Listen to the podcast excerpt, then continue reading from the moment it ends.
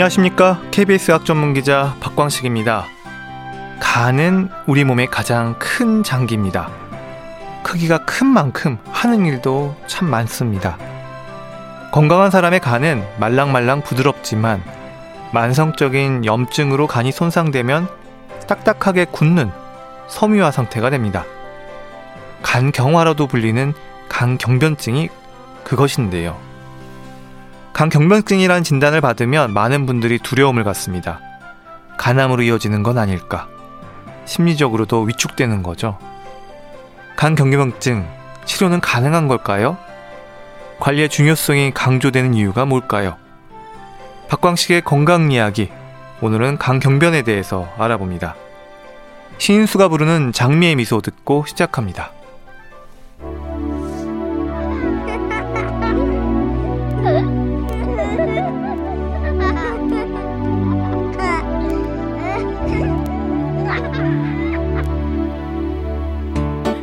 번도 아닌데 그대를 만날 때면 자꾸만 말문이 막혀서 담배만 피워댔죠. 이제야 그대에게 사랑한단 말 대신 한 송이 새빨간 장미를 두 손 모아 드려요. 새빨간 장미만큼 그대를 사랑해. 가슴이 터질 듯한 이 마음 아는지 오늘은 그대 모습이 아주 즐거워 보여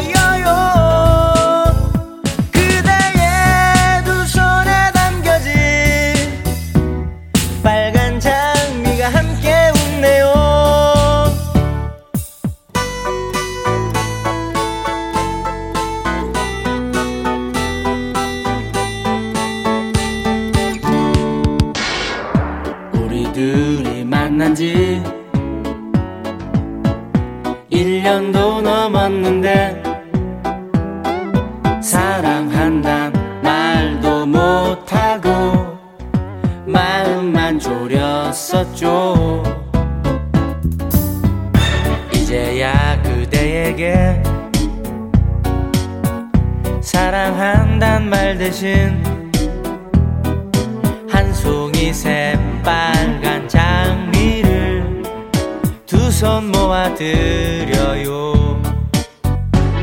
새빨간 장미만큼 그대를 사랑해. 가슴이 터질 듯한 이 마음 아는지 오늘은 그대 모습이 아주 즐거워 보여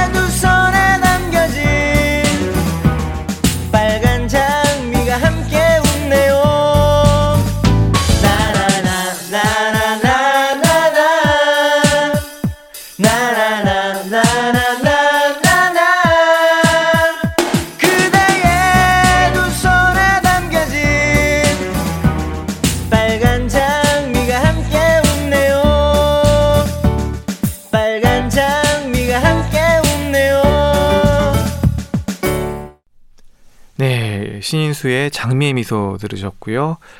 치료가 쉽지 않은 질환일수록 초기 증상이 없는 경우가 참 많은데요. 간도 마찬가지인 것 같습니다. 침묵의 장기로 불린 만큼 초기 증상이 없는 게 바로 간 질환입니다. 부드러운 간이 딱딱해질 때까지도 크게 불편한 증상이 없다는 것도 한편으론 야속합니다. 간 경병증의 위험 오늘 자세히 알아보겠습니다. 순천향대 부천병원 소화기내과 유정주 교수 전화 연결돼 있습니다. 안녕하십니까? 네, 안녕하세요. 네. 간 경변증 사실 발음이 쉽지는 않아요. 그래서 네네. 뭐 흔히 간 경화로도 불리는데 간경변증이 공식 이름인 건가요? 이 간경화 이거 좀 차이가 있는 건가요?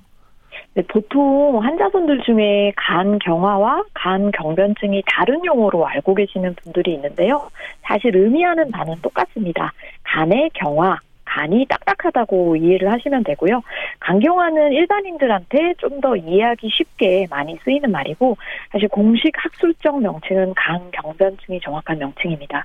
요새는 일반 환자분들 중에서도 오히려 저 정확하게 간경변증이라고 말하시는 분들이 있고 제가 오히려 외래 때 어, 설명드릴 때 간경화 이런 식으로 설명드리고 있는 것 같아요. 네. 네. 침묵의 장기로 불리는 게 간인데요. 뭐 쓸데없이 침묵하지 말고 확실하게 초기 증상이 있으면 오히려 좀 좋을 것 같은데 이게 별다른 증상이 없다는 거죠? 네, 맞습니다. 간이 참 어떻게 보면 굉장히 둔해서 한 70%, 어떤 환자분들의 경우에는 거의 90%가 파괴될 때까지 별다른 주관적인 증상이 없어서 조금 더 병을 더 키워서 오시는 경우가 많은 것 같습니다. 음, 환자들이 간경변증이라는 진단을 받는 건 어떤 계기로 보통 알게 돼서 오시나요?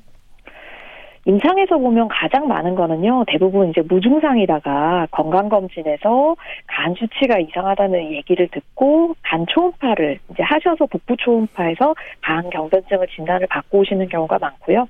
그리고 그 다음이 이제 복수, 황달 같은 게 생겨서 오실 텐데, 의외로 이제 복수나 황달의 경우에는 바로 생기는 게 아니고 2주 정도 넘게 서서히 진행하기 때문에 초반에는 또 이런 게 생겨도 모르실 때가 많습니다. 음. 그래서 그런 증상으로 보통은 오시게 됩니다. 흔히 간 질환이 있을 때 간이 붓는다, 간이 커진다는 말을 하잖아요. 실제로 간이 붓나요? 네, 맞습니다. 저희 한 10년 전인가 간큰 남자 뭐 시리즈 한번 예. 유행했었던 것 같은데요. 네. 실제로 이제 초음파 하다 보면은 간이 엄청나게 크신 분들이 있고요. 제일 대표적인 경우가 술 많이 드시는 분들의 경우에 알코올성 간염 같은 게 먼저 발생을 하는데 그때는 이제 간경화가 오기 전에 간에 지방이 잔뜩 침착이 되면서 정말 배 전체가 막 간으로 가득 찰 정도로 커지는 경우도 있고요. 또 술은 안 드시더라도 비알코올성 지방간, 어, 흔히 보통 지방간 있는 분들 중에서도 마찬가지로 지방이 침착되면서 간이 커지는 분들이 좀 있습니다. 아, 그리고 간경화가 있으면 간이 커지냐고 물어보시는 분들이 네. 있는데 오히려 간경화가 있을 때는 간이 쪼그라들면서 대부분 더 줄어드는 경우가 많습니다. 아, 그렇군요. 네네. 그리고 이제 복수가 찬다. 밀접한 증상인가요? 네, 복수는 저희가 이제 간경변증 중에서도 초기, 뭐 예를 들어 중기, 말기 이런 식으로 나누게 되면은 대부분 중기 이상에서 이제 발생을 하게 되고요. 복수가 차면 당연히 배도 부르고, 뭐안 그래도 작아진 간경변증 간을 막배 위쪽으로 막 밀어내고 있는 경우도 많습니다. 음, 간 경변으로 진행되기까지 별다른 통증이 없는 것도 좀 궁금한데요. 한번 더 깊게 질문을 드려보면 보통은 우리가 통증이라는 게 신경세포나 이런 데 있어가지고 느껴지니까 아는 건데 간에는 이런 신경세포들이 없나요? 네, 그 간에는 피막이라고 해서 간을 둘러싸고 있는 얇은 비늘막 같은 게 있습니다. 그 피막에는 이제 신경세포가 있어서 통증이 있는데 안쪽 간 실질 쪽에는 통증세포가 없어서 통증을 느끼지 못합니다. 그래서 제가 이제 간을 조직 검사를 환자들을 한 번씩 해보면요. 간 피막에 바늘이 지나갈 때는 아, 이게 아프다는 얘기를 하시는데 음. 이후에 오히려 간 조직을 지나갈 때는 별로 통증을 크게 호소하지는 않으세요. 아, 그렇군요. 그러면 통증으로 힘들어지는 거는 나중에 근데 통증이 또 생기잖아요. 그러니까 네네. 어느 정도 상태일 때 이때 통증은 왜 생기는 겁니까? 처음부터 그러면 없으면 아예 통증이라는 게 없는 게 좋은데. 네네. 그래서 간경변증 자체는 일반적으로는 통증을 유발하지 않고요. 보통 통증은 이제 복수가 차서 이제 복압이 올라가서 어디가 이렇게 밀어낸다든지 아니면 복막염 같은 게 생겼다든지 아니면 좀 안 좋은 경우지만 그 간경변증이 있는 환자가 간암이 발생을 했을 때 이제 통증이 좀 발현돼서 오시는 경우가 있습니다. 음, 그러면 어, 이 오랜 기간이라는 게 이제 어느 정도 시간을 두고서 이제 간 경변 이 초기에서 진행이 되는지 그 진행이 한 기간 뭐 보통 급성이면 우리가 며칠 뒤에 바로 이게 다 딱딱하게 굳는 건지 이간 경변은 좀 어떻게 이 병의 자연사랄까요? 이걸 이해하면 좋을까요? 음, 바이러스성 질환으로 먼저 얘기를 드리면요. B형 간염 같은 경우에는 한 15년에서 20년 정도가 이제 만성으로 간 경변증이 갈 가능성이 높다고 되어 있고요. 한 10년 정도 있으면 5명 중에 1명은 간경화, 한 20년이 지나면 2명 중에 1명은 B형 간염 환자분 중에 간 경변증이 동반이 되어 있습니다. 음, C형 간염은 요것보다는 조금 느리고요. B형 간염보다는 한 10년 정도 좀 느리다고 되어 있지만 그래도 뭐 다른 질환에 비하면 상당히 높은 비율로 이 C형 간염도 간 경화가 발생을 하고 한 20년 조금 넘는 걸로 생각하시면 될 것 같아요. 음, 그러니까 간 경변증의 원인을 이미 이제 이- 방금 얘기하셨듯이 B형하고 C형 간염을 언급을 하신 거네요. 그리고 바이러스성 간염일 때 전반적인 그런 것들 얘기하셨는데, 네네. 근데 이 B형, C형 바이러스 감염 말고도요. 뭐 대표적으로 전 술이 떠오르는데 네네. 여러 가지 원인들이 있을 것 같아요. 원인 먼저 한번 어떤 것들이 있을까요? 네, 요새 저도수 알코올이 굉장히 좀 유행이잖아요. 그리고 이제 전반적으로 어린 나이, 그리고 여자분들까지 이제 술을 드시는 인구가 좀 늘어나면서 알코올에 의한 간 경변증이 굉장히 말씀하신 것처럼 늘어나고 있고요. 음, 개인적으로는 좀 많이 염려스럽습니다. 어, 또 옛날에는 이 알코올에 의한 간 경변증이 한 10% 미만으로 보고가 됐었는데요. 최근에는 한 30% 정도까지 이제 굉장히 올라가고 있고요. 네. 그리고 술 말고 또 늘어나기 시작한 원인으로 비알코올성 지방간에 의한 간 경변증도 늘어납니다.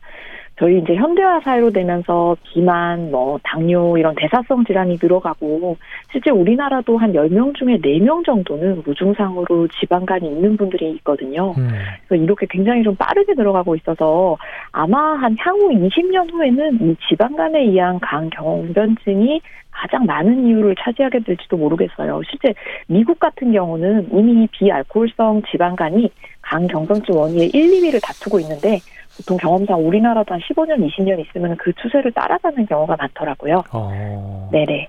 그리고 이제 환자분들 중에 가끔 어떤 특정한 약물을 먹어서 간경변증이 생겼다고 걱정을 하시던지 아니면 너무 삶이 피곤해서 피곤한 것 때문에 간경변증이 왔다고 하시는 분들이 있는데 일반적으로 약물이나 뭐 피로감에 의해서는 간경변증이 오지는 않아서 그거는 걱정 안 하셔도 될 것 같습니다. 음, 저도 지방간이 있는데요. 저도 걱정해야 되는 걸까요?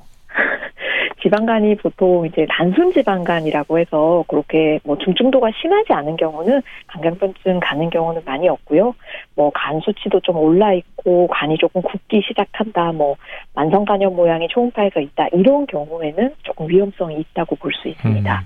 그건 단순 지방간 말고 지방간하고 네네. 염증이 같이 동반된 지방 간염일 때는 네네. 주의 깊게 좀 생각을 해야 된다. 맞습니다. 어, 그렇게 이해하면 좋을 것 같고요. 그러면 B형, C형 이것도 이제 알겠고. 근데 간염 바이러스 하면은 또 A형 간염은 어떨까요? 어, A형 간염도 간 경화로 가는 경우가 있나요?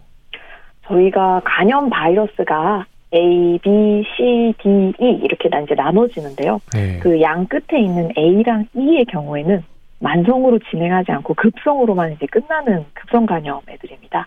한 재작년이었나요? 그 저희 한번 A형 간염 엄청 사회적으로 좀 문제가 한번 된 적이 있었는데 A형 간염 한번 걸리면 그때 급성 간염으로 끝나지 이게 이제 막 계속 가지고 있다든지 그렇게 만성으로 진행하지는 않아서 네 그 점은 걱정 안 하셔도 될 것 같습니다. 네. 그럼 간 경변증이 환자들에게 두려움으로 자리하는 이유 결국은 간암에 대한 걱정 그리고 어, 복수나 이런 것들로 숨지는 경우들을 주변에서 이제 어, 들었기 때문이 아닐까 싶은데요. 그래도 간 경변증 환자분들 실제로 임상에서 진료하다 보면은 다른 질환들보다도 조금 더 많이들 불안해 하시나요?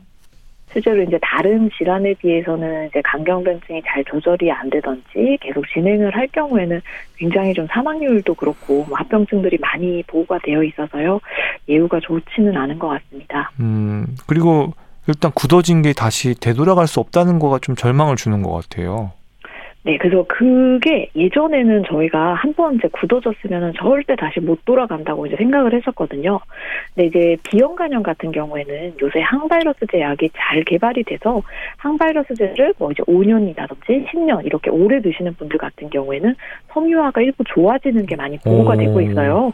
그래서 조금 간경을지 왔다고 끝이 아니고 여기서 이제 약 잘 잘 드시고 관리를 좀 잘 하면 또 예후가 좋은 경우도 많습니다. 어, 항바이러스제를 5년에서 10년 정도 드시는 게 이게 가능하군요. 이게 네, 아니 항바이러스제도 내성이 마- 잘 생긴다고 들었는데 네, 이렇게 네. 5년에서 10년 복용하는 게 이렇게 어, 가능하군요. 어, 네네. 내성 문제는 많이 해결이 됐나요? 항바이러스제?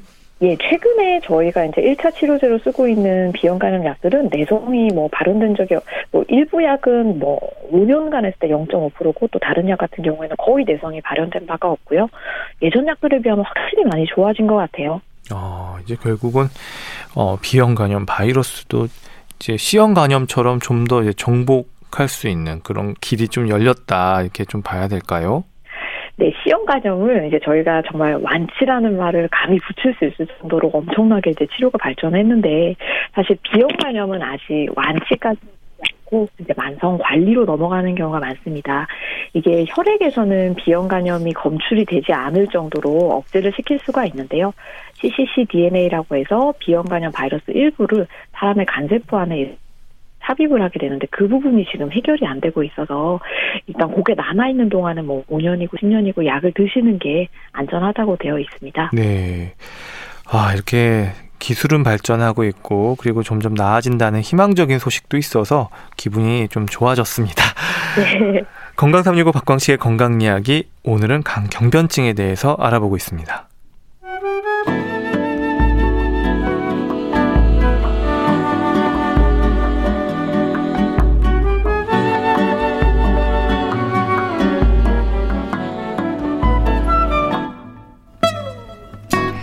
건강한 하루의 시작. KBS 라디오 건강 365. 박광식의 건강 이야기 순천향대 부천병원 소화기내과 유정주 교수와 함께하고 있습니다. 간경변증에 대한 말씀 듣고 있는데요.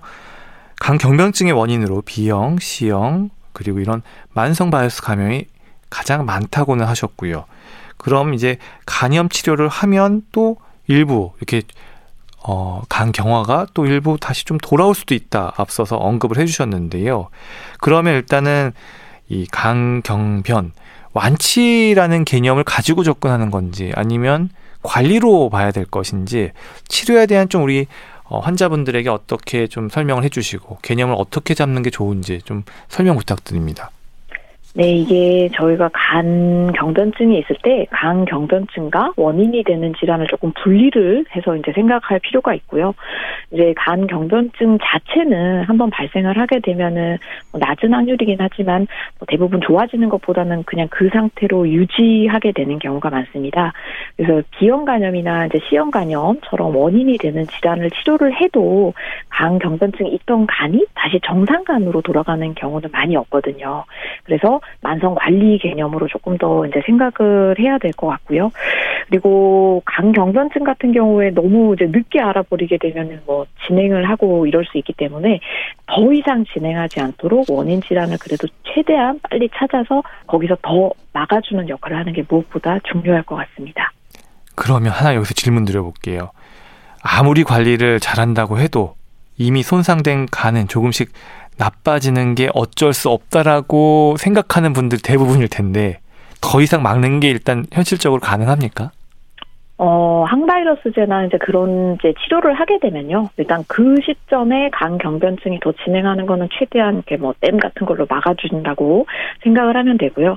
근데 이제 저희도 처음 진단할 때 간 경변증이 너무 진행한 상태에서 원인 질환 치료가 들어가면은 당연히 원인 질환에 대한 치료를 해도 간 경변증이 조금 조금씩 이제 안 좋아지는 경우도 꽤 많이 있더라고요. 음, 그리고 이제 술 같은 경우에는 술로 한번 간 경변증 오신 분들 경우에 금주를 해야 되는데 이 금주가 말처럼 쉬운 일이 아니어서 그런지 계속 아무튼 술을 드시면서 더 악화되는 경우가 더 많은 것 같습니다. 음, 아, 또 술은 중독성이 있어서 네. 또 그런 문제가 있네요. 네네. 그러면 이제 간 경변증의 개념하고 좀 이제 혼동스러운 게 염증의 개념인 것 같아요. 그러니까 간이 딱딱하게 굳는다.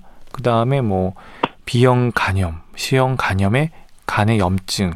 강경변은 그 염증을 기본으로 동반하는 건지 아니면 염증은 없어도 강경변일 수는 있는 건지 왜냐하면 수치나 혈액 수치가 오히려 좋아진 걸 가지고도 오해하는 경우가 있지 않나 음. 이런 것 때문에 한번 질문 드려봅니다. 네네. 그 간경변증이 대부분 이제 정상간에서 바로 간경변증을 가진 않고요. 만성간염이나 그 중간 단계를 거치게 되는데 결국 간에 만성으로 염증이 계속 생겨서 정상간 세포가 파괴됐다가 재생됐다가 이게 반복이 되면 저희 피부에 왜 상처 나면은 이렇게 그 딱딱한 뭐 켈로이드 조직 생기는 것처럼 그런 식으로 이제 간이 굳어지게 되는 거거든요. 그래서 사실 뭐 크게 봐서는 염증에 의해서 간경변증이 이미 진행을 한 상태는 맞고요.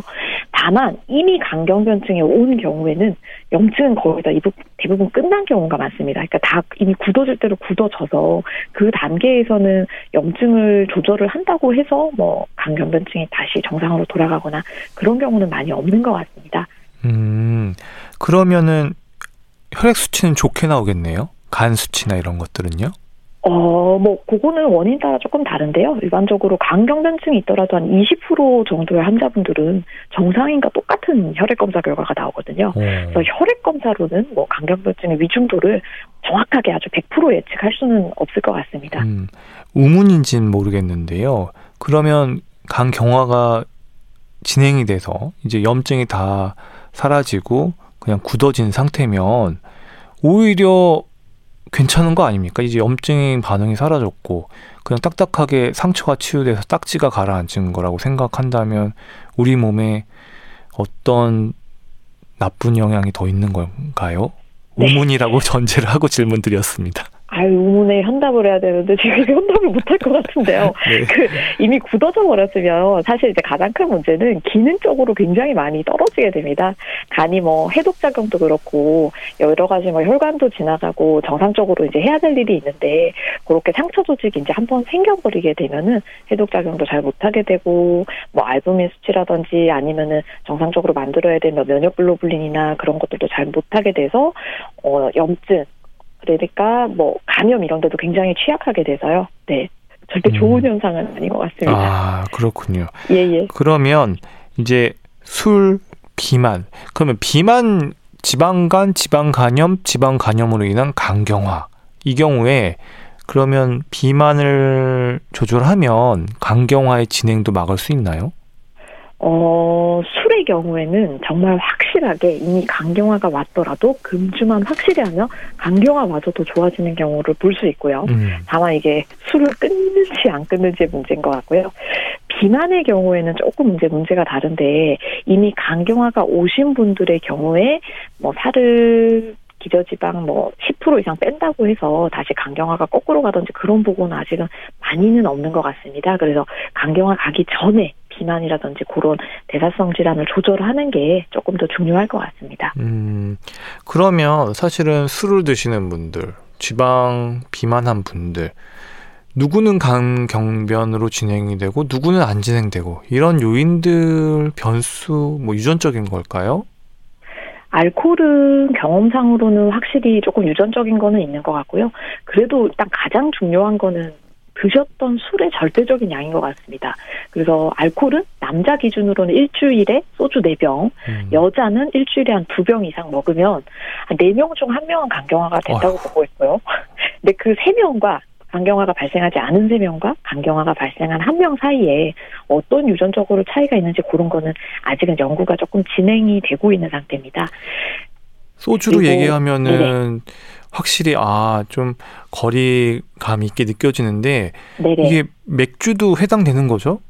네, 그 맥주 한 350cc가 소주 한 컵 정도랑 거의 비슷하다고 생각하시면 되고요. 그래서 1표준잔이 그 350cc, 소주는 한 잔 요 정도여서 같은 양입니다. 음, 그러니까 맥주라고 이제 네네. 괜찮은 건 아니다. 어, 네네. 이거는 기억해 두셔야 되겠고요. 예, 막걸리도 괜찮지 않습니다. 아, 막걸리도. 막걸리를 안심하고 드시는데 예, 괜찮지 않습니다. 아, 아니, 소주에 대해서는 인식이 그래도 아 이건 술이구나 네네. 하지만 맥주하고 막걸리는 사람들이 좀 더 이렇게 안심하고 네네. 긍정적으로 받아들이는 경향이 있는데 이것도 분명한 이게 강 경변엔 똑같은 술이고 이것도 네. 악화시킬 수 있는 요인이라는 점 기억해 두셔야 될 것 같습니다. 네.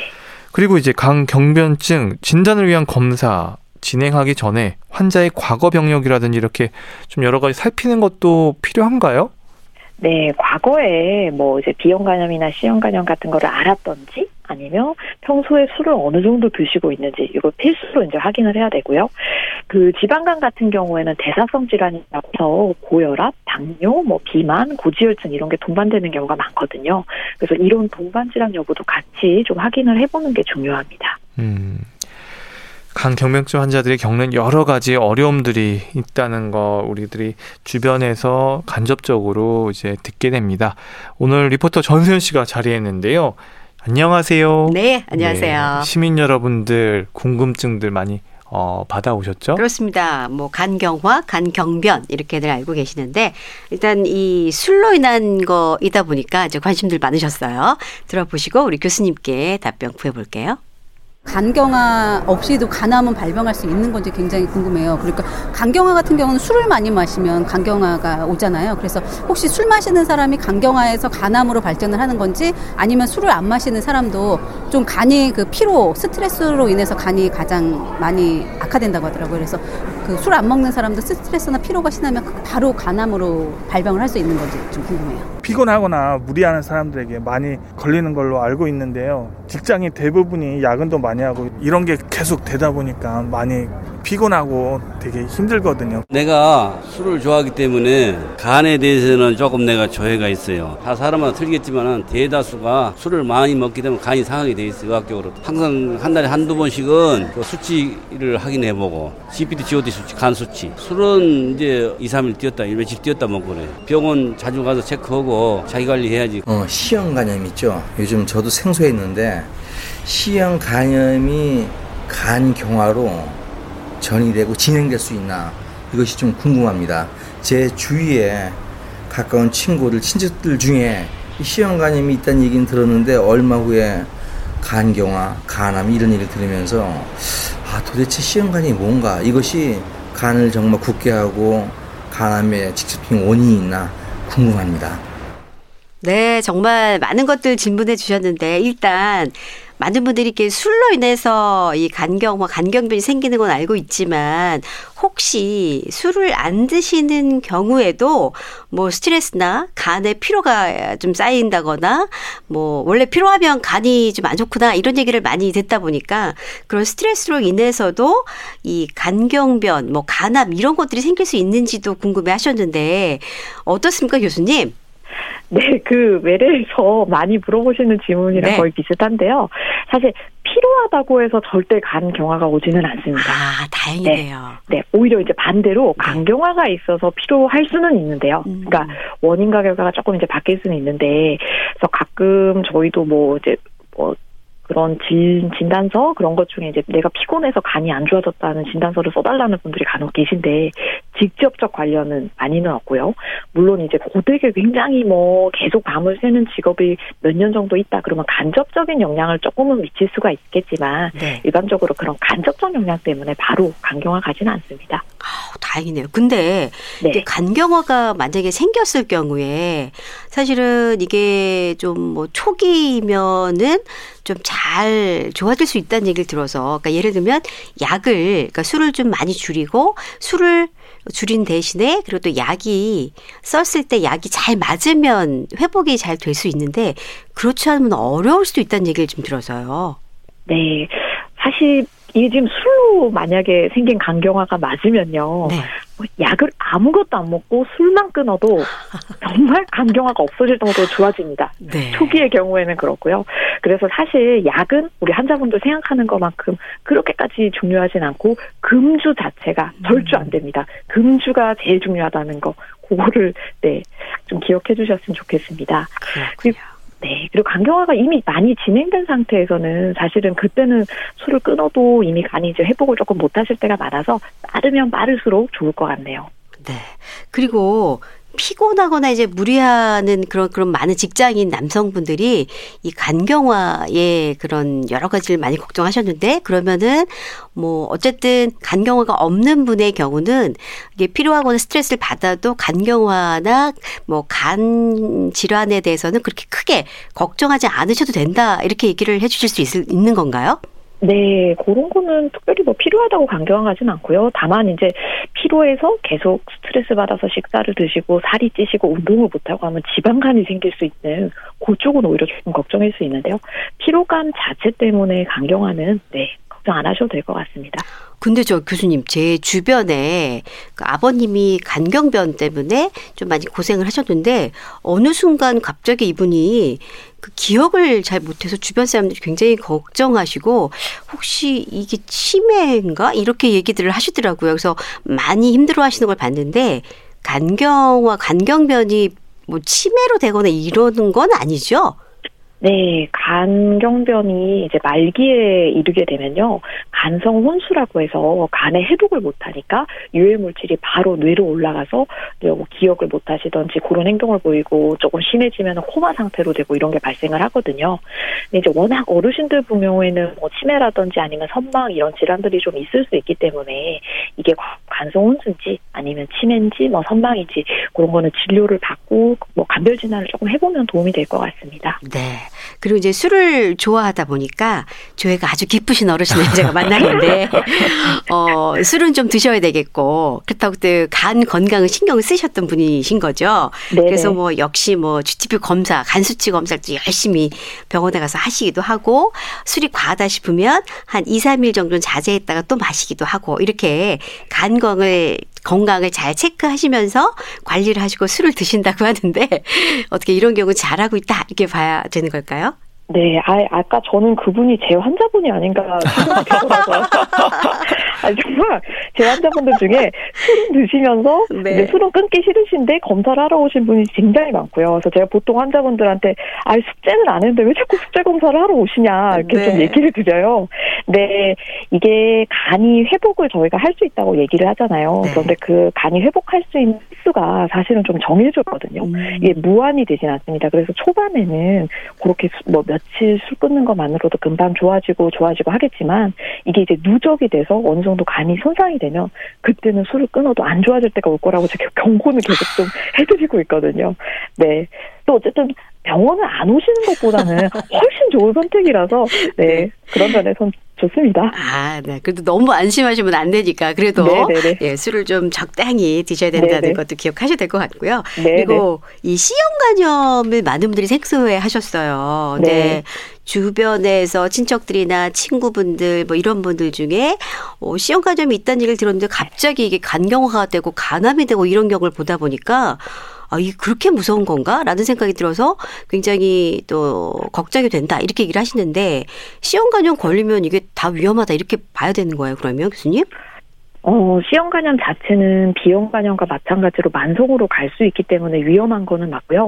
다만 이제 B형 간염과 달리 C형 간염이 조금 사회적 인식이 첫 번째는 잘 안 돼 있고 두 번째는 이게 국가 검진에서 저희가 B형 간염만 해주고 C형 간염은 현재 국가 검진 항목이 아닙니다. 그래서 자기가 걸린지 모르고 아마 몇십 년째 계속 사셨을 가능성이 조금 높고요. 네. 이제 마지막에 뭐 간경화라든지 아니면 간암이 생겼을 때 검사를 거꾸로 하다 보니까 C형 간염이 있는 경우가 있거든요.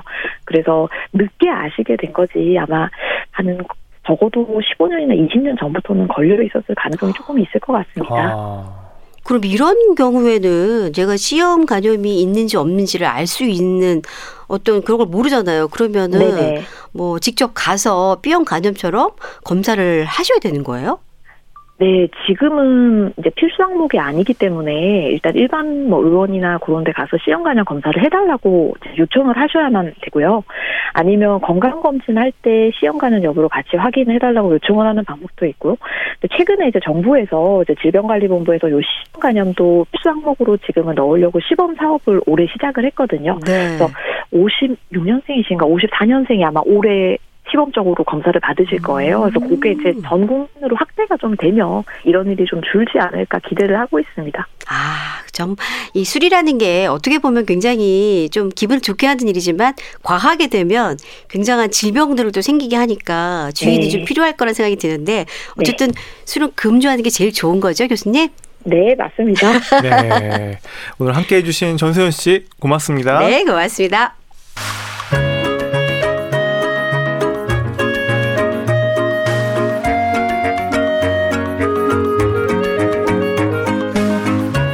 건강한 생활의 중심 KBS 라디오 건강 365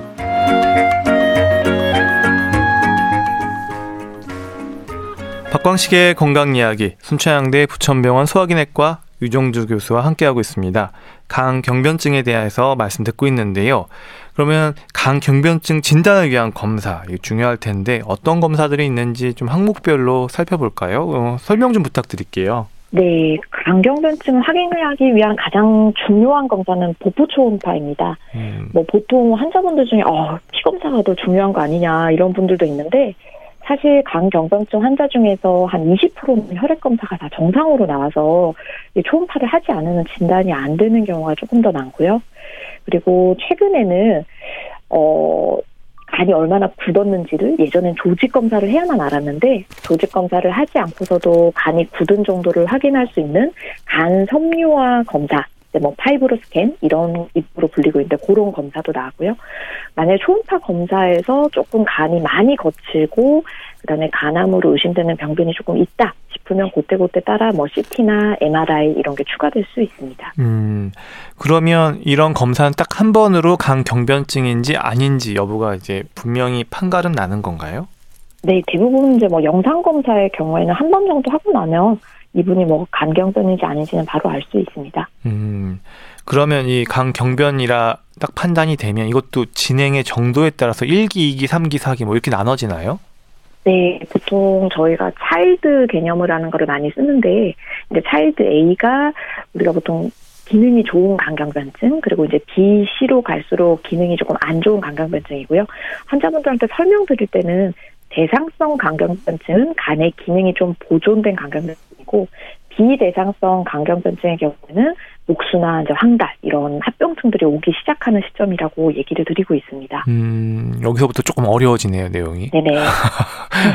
네, 어려워지는데 그러면 치료를 해야 되는 그 시점, 기준, 그 방금 이야기하신 것 중에 어떤 경우에 치료가 바로 들어가야 되고 어떤 경우에 좀 지켜보나요? 어, 일단 간경변증이 진단이 됐으면 그 시점부터 바로 치료는 해야 될 것 같고요. 일단은 원인 질환에 대한 치료가 중요할 것 같습니다. 만약 B형 간염이나 C형 간염이 원인이라면 바로 치료를 시작을 해야 되고 또 술이 원인이라면 그 시점부터는 바로 철저한 금주가 필요하고요. 그리고 앞서서 얘기 중뭐 여러 가지 합병증, 복수라든지 황달 뭐 이런 그리고 뭐 정맥류 출혈, 간성 혼수 이런 합병증들이 있을 때는 다시 거기에 맞추어서 또 각각의 치료가 필요합니다. 음, 그러면 환자분들이 이제 치료를 해야 한다고 했을 때 그러면 앞서서 말한 그 검사 딱 뭐 섬유화 검사나 이런 거 딱 끝나고 그냥 이제 먹는 경구용만 먹으면 마치 혈압약 드시듯이 그냥 계속 이제 복용만 하면 되는 문제인가요? 어, 이런 치료의 앞으로의 어떤 진행 과정이랄까 이런 것도 좀 궁금한데요. 네, 대부분은 경구약으로 유지를 하고 있고요. 만약에 뭐 비대장성 강경변증이고 이분이 복수도 좀 많고 이럴 경우에는 뭐 알부민 주사 같은 거를 가끔은 추천을 좀 드리는 경우도 있는데요. 외래에서 정기적으로 약 복용하면서 검사하는 게 제일 중요합니다. 음, 알부민은 왜 필요한 거예요? 알부민은 알부민이 저희가- 뭐죠? 네네. 알부민은 몸 안에 이제 단백질 일종인데요.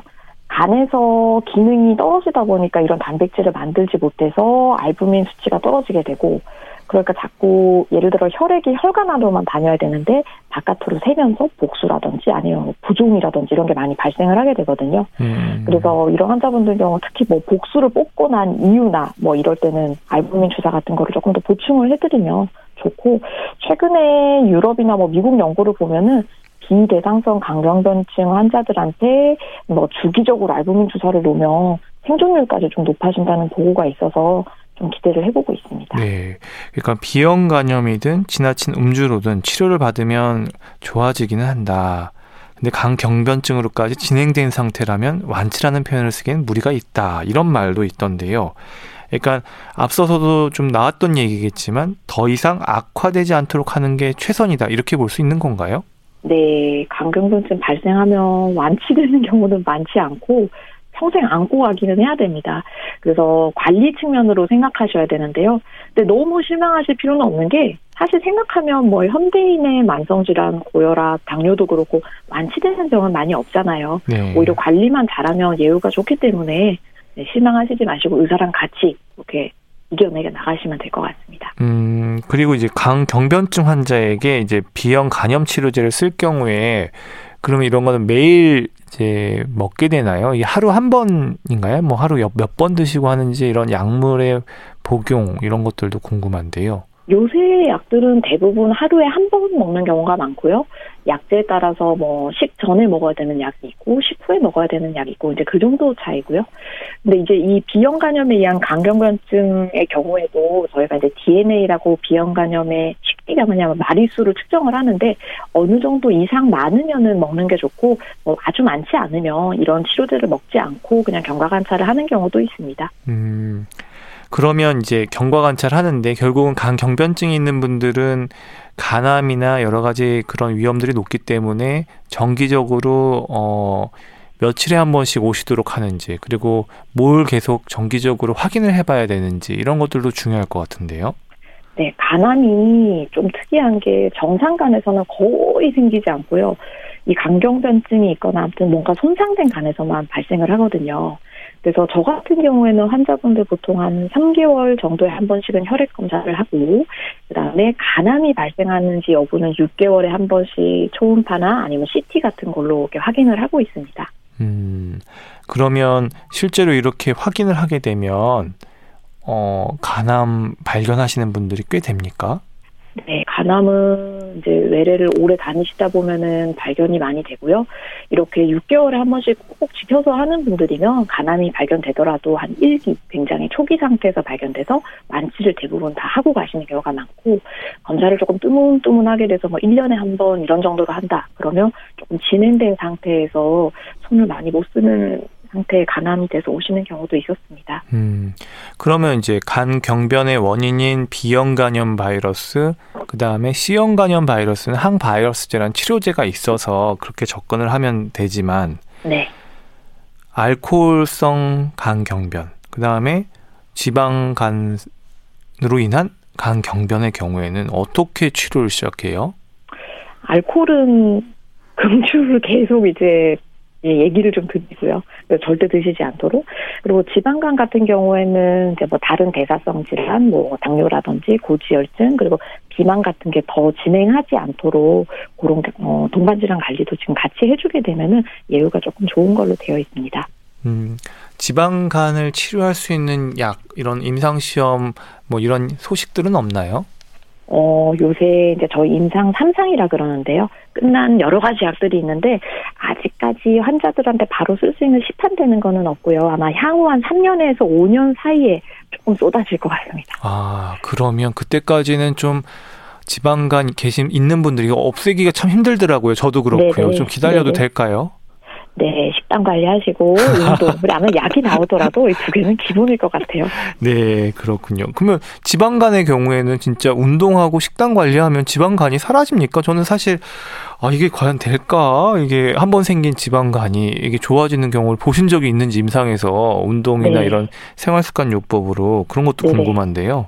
한 10명 중에 한 분 정도는 정말 생활이 바뀌셔서 오시거든요. 막 한 기저질환에 아 몸무게 한 몇 킬로씩 빼서 오시는데 그분들은 정말로 없어집니다. 그래서 저희가 몸무게를 빼는 기준이 기저 몸무게의 7에서 10%를 빼야 이 지방간이 좋아진다고 되어 있어서 계산해 보시면 이제 딱 그 정도 빼면은 실제로 많이 좋아집니다. 음, 그리고 이제 간 경변인 상황에서 이제 간 이식을 고려하는 경우들도 있는지 간암이 생기지 않았는데도 고려를 하는 건지 간암이 생겨야 간 이식의 대상이 되는 건지 좀 이런 것도 좀 궁금해요. 네. 이 간암 환자들이 사실 간암 때문에 돌아가시는 것보다는 오히려 기저 간 경변증이 기능이 조금 떨어지면서 돌아가시게 되는 경우가 더 많거든요. 그래서 간암도 크기가 많이 진행되지 않았으면은 보통 간이식을 가는 경우가 많고요. 당연히 간 경변증이 워낙 진행된 경우에도 저희가 간 이식을 고려를 하고 있습니다. 음, 그러면 사실은 이제 간 경변을 갖고 앓고 계신 분들, 그 주변의 보호자분들 이렇게 보면은 환자분들이 이제 황달이나 그리고 복수나 이제 이런 것들 특히 복수가 심해지면 심해질수록 증상이 이게 더 병세가 심각하다 이렇게 연관지어서 생각을 하던데요. 이게 증상하고 나중에 그러니까 처음에는 침묵의 장기지만 나중에 증상이 생겼을 때 통증이나 아니면은 복수나 이런 것들이 심해졌을 때 이런 것들이 강 경화의 어떤 진행 정도하고 비례하는지도 궁금한데요. 네, 말씀하신 게 정확히 맞고요. 그 합병증이 나타날수록 그리고 더 자주 나타날수록 조금 더 예후가 안 좋은데 상달보다는 정맥류 출혈이 조금 더 예후가 안 좋고 정맥류 출혈보다는 간송 혼수가 조금 더 예후가 안 좋습니다. 그래서 보통 한 번 간송 혼수가 이제 나타나는 환자분들의 경우에는 뭐 평균 생존 기간 2년으로 되어 있기는 하고요. 뭐 복수는 그거보다는 훨씬 조금 더 뭐한 4, 5년 정도로 적기는 하지만 그런 복수가 없는 환자분에 비해서는 예후는 많겠습니다. 음. 그러니까 앞서서 치료 중에서는 원인에 대한 치료였으면 일단 그 간경화가 발생시키는 합병증에 대한 치료도 사실은 매우 중요할 것 같은데요. 그러면 네네. 복수가 좀 안 생기게 하려면 그럼 복수가 있을 때는 어떻게 치료를 합니까? 굉장히 많을 때는 저희가 바늘로 복수를 이제 배액을 뭐 한 번에 4리터, 5리터 이렇게 이제 하는 경우가 있고요. 그다음에 통원 치료를 해야 될 때는 이렇게 계속 뽑을 수가 없잖아요. 그래서 이뇨제라고 이 복수를 소변 쪽으로 이제 나가게 하는 약을 쓰기도 합니다. 음. 그리고 식사 자체를 저염식으로 해야 이 복수 차는 속도를 어떻게든 줄일 수가 있거든요. 그래서 정말 김치 한 조각을 드셔도 물에 씻어 드시도록 정말 그 정도까지 저염식을 강조를 하고 있습니다. 네.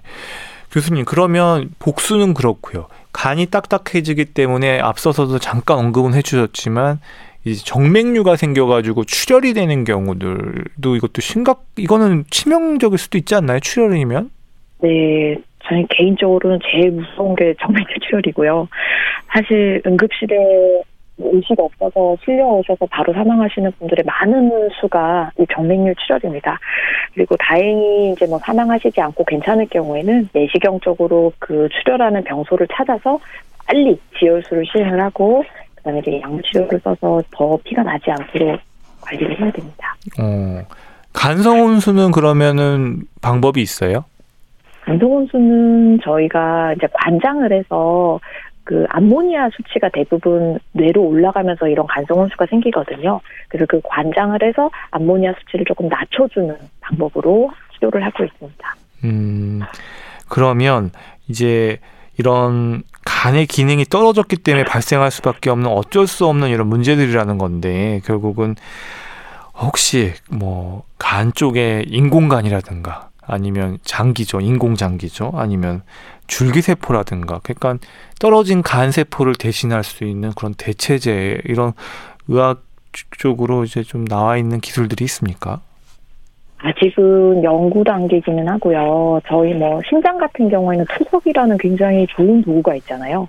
근데 저희는 이제 간 투석이라고 부르는 기계가 있기는 한데 뭐 일반적으로 사용할 수 있을 정도의 가격은 아닙니다. 거의 뭐 하루에 500만 원 넘게. 어. 그래서 거의 사용하시는 분이 없다고 생각하시면 되고 그래서 대체적으로 뭐 인공 간 이런 거를 뭐 줄기세포 연구를 하고 있지만 아직까지는 뭐 사용할 수 있는 수준은 아닌 것 같습니다. 음, 그러면 원인 치료에 집중하면서 더 진행이 되도록 하는 걸 막으면서 합병증이 발생하지 않도록 근데 합병증이 발생하지 않도록 그게 주의가 가능한지 모르겠네요. 근데 물론 아까 식단이나 저염식으로 하거나 이런 것들이 도움이 된다고 하셨으니까 네네. 그렇게 잘 관리하는 게 중요할 것 같다는 생각이 드는데요. 결국은 이게 잘 관리했을 때랑 관리하지 않았을 때랑 진행 속도는 분명히 확실하게 좀 차이를 둘 수 있는 거죠.